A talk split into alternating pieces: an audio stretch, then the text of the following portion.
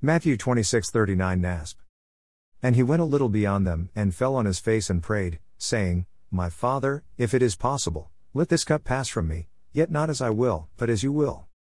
Because Jesus was fully man, in the flesh, while at the same time being fully God, Jesus had a will of his own, that was both independent from his Father, yet at the same time, fully in step with his Father's will.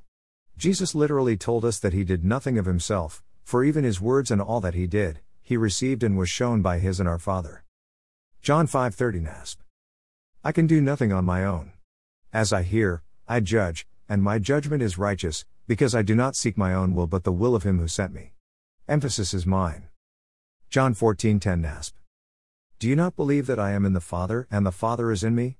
The words that I say to you I do not speak on my own, but the Father as he remains in me does his works. Emphasis is mine.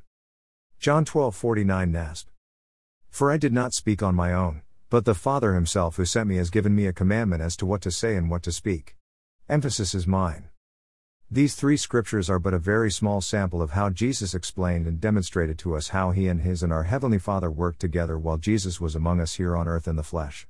Now, I am obviously no theologian, and I doubt if I understand all of the intricacies that existed between Jesus and God our Father, but I do see that Jesus did have a will of his own and that his own will was directly in step with, or in subjection to, his Father's will, always, without fail.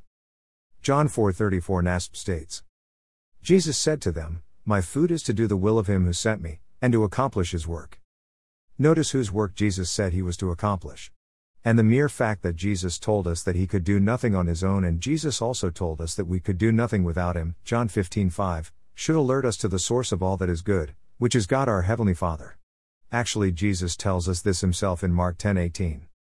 Because Jesus walked in these bodies like we do, albeit without our sinful propensity to transgress the divine attributes of God our Father, Jesus knows what goes on in these minds and hearts of ours. In fact, the Holy Scriptures tell us exactly this, as recorded in Hebrews 4:15 NASB.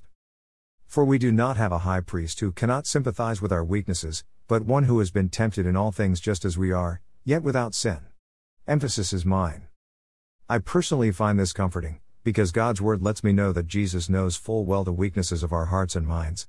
And nowhere do we see this realization displayed as we do in the prayers that Jesus uttered to our Father in the Garden of Gethsemane, when Jesus voiced the difference between his will and the will of our Heavenly Father.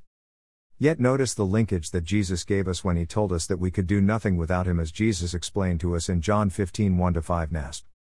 I am the true vine, and my Father is the vine dresser. Every branch in me that does not bear fruit, he takes away, and every branch that bears fruit, he prunes it so that it may bear more fruit. You are already clean because of the word which I have spoken to you. Remain in me, and I in you. Just as the branch cannot bear fruit of itself but must remain in the vine, so neither can you unless you remain in me. I am the vine, you are the branches, the one who remains in me, and I in him bears much fruit, for apart from me you can do nothing. Emphasis is mine. The vine dresser, God our Father. The true vine, Jesus the Son.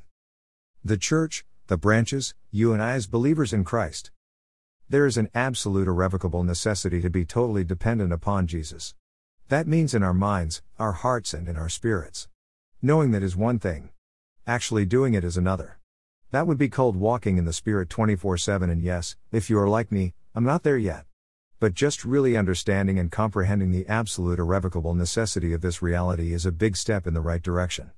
It matters, it matters big time, it matters above almost all else. Every day we are given is a new day, and God's mercies are new every morning. I'm just an ordinary disciple of Jesus, nothing special about me whatsoever, except that I have been the recipient of an awful lot of God's grace. Some days I don't have a clue what lies before me, actually, that would be most days. But I know who does. Abba Father, grant us grace to see what you see, hear what you say, and do what you would do through us, to your glory and to your honor, like Jesus your Son. Worthy is the Lamb. Blessings.